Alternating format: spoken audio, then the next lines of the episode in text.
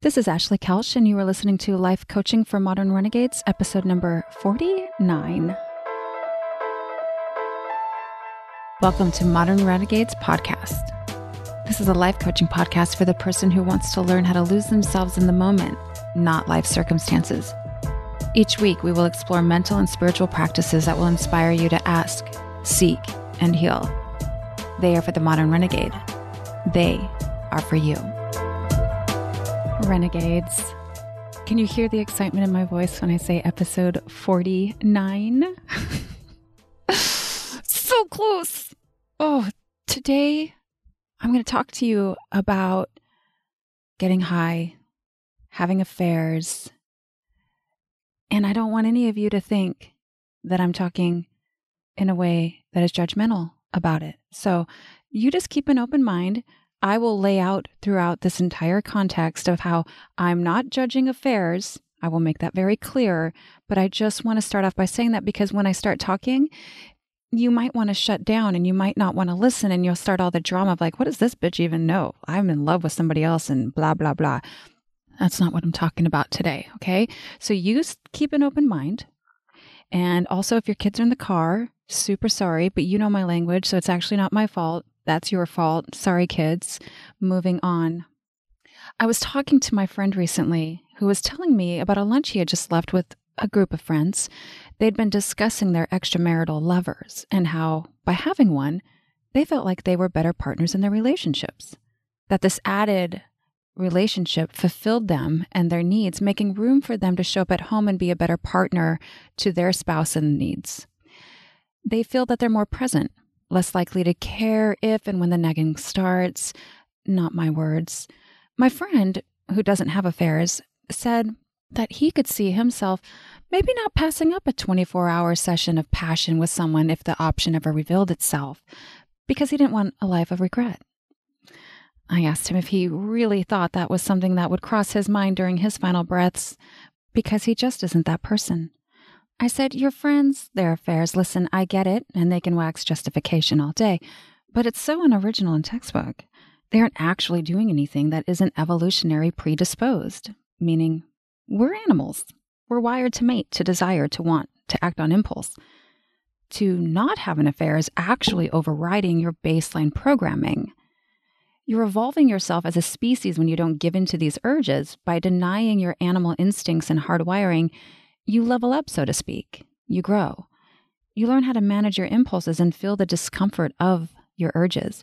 Believe it or not, it's easier to have affairs than not to. Humans are designed to seek pleasure, avoid discomfort, and be efficient. That is the motivational triad. Like I said, for the record, I'm not judging the affairs as good or bad, renegades. And I'm not suggesting that what people are experiencing together isn't evolving them. So just stay with me. On last week's episode, I talked about chasing our goals and accomplishments not because we think life will be better or we won't be bored or that we will finally fill this bottomless tank of desire, but because we want to. Because we know that we will evolve in the process, because we know we are up for the challenge, because we know we can do hard things. We learn to enjoy the foreplay more than the climax. However, your brain doesn't want to do the hard things, the unknown things, the uncomfortable things. And like I said, your brain just wants to be efficient. Choosing to reignite a passionless marriage sounds daunting and impossible. Unlike an affair that brings an immediate newness you can't get after knowing someone. To reach for that drink at five o'clock is easy versus putting on those running shoes and pounding the pavement there is no immediate result from running, and it requires a ton of mental effort just to get out the door. Scrolling and surfing Instagram requires zero mental effort, unlike reading a book or taking up a new language.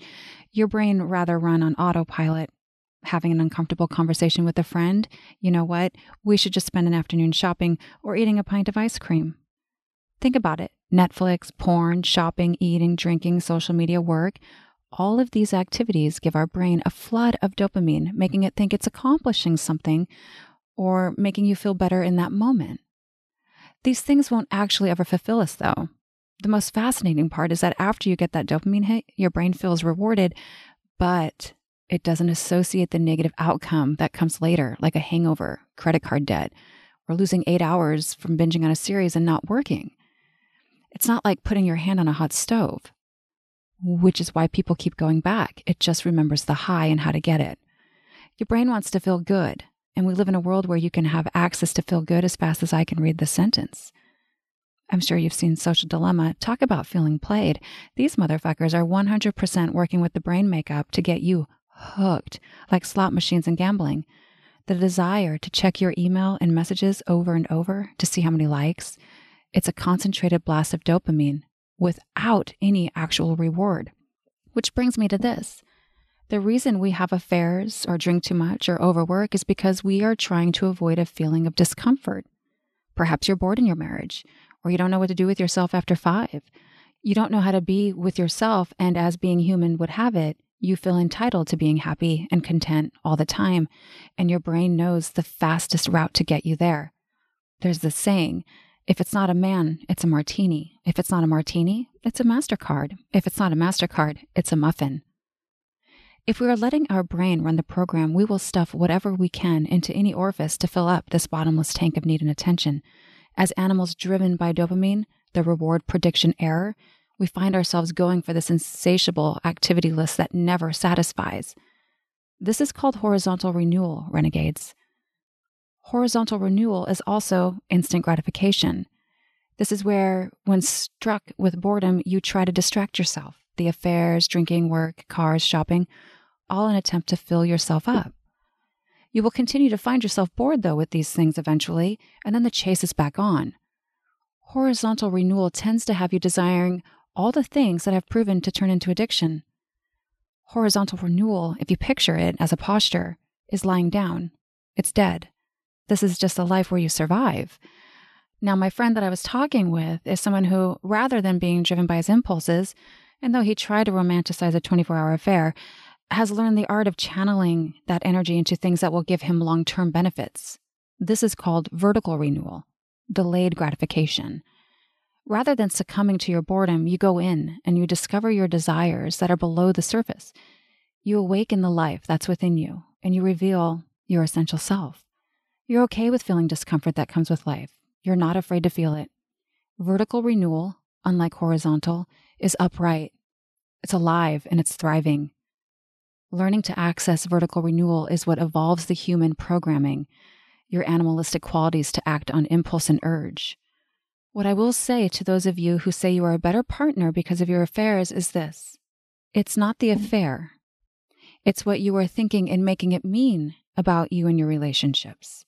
And how do we know that it's your thinking and not the affair? Because I imagine if you asked your partner that you are cheating on what they thought of your affair and whether or not it made you a better partner in your marriage, they would offer different thoughts. So, this is what I mean by circumstances are neutral until you and everyone else has a thought about it. In some cultures, affairs are considered normal and acceptable. In France, it's common. In America, not so much. People feel the need to hide and lie about it. There's a common belief that men can have them, but the women who do are whores. These are all thoughts, not facts. Affairs are neutral until you have a thought about them. I'm not judging the drinking or the affairs or surfing the gram. I'm not saying don't do them. The best part about being an adult is you get to make your own choices. Just be clear on why you are choosing them. Is it because you are mindlessly showing up and reacting to your impulses? Or are you conscious of the decisions and in choice? Can you own your choices, or are you blaming your partner for your affairs, or your friends for your drinking, or your drinking for your behavior? I was once guilty of blaming my ex husband for my affair and my drinking for my affair. I never would have done those things if they hadn't been, oh, just fill in the blank. After being sober for a number of years, I learned a lot about myself, including I'll do a lot of things because that's how I learned to cope and how I handled my stress. No one made me, not even the alcohol. That's the way I dealt with life before, by taking zero responsibility for my actions and blaming everyone around me. He died, we moved, you're not making enough money, maybe it was the alcohol. Now, I also recognize that this is part of who I am, and owning that in my decisions, knowing I wasn't a victim and taking responsibility for my actions, has in turn taught me why I did those things. I also see how I was reaching for those things to get my highs in life. I was so unhappy. And the answer seemed at the time this person I feel passion and love for. It seems so real. I can't even tell you now when I look back on it and I can see myself and how I was behaving. It was like I was on drugs 100%. That is the horizontal renewal. I wasn't able at the time to use my voice to say what it was I was experiencing and go to my husband with that, or to not have the drink and just be present with what I was feeling. I looked for all the other ways to feel better. It has taken some time, but I have learned that vertical renewal is the hot spot.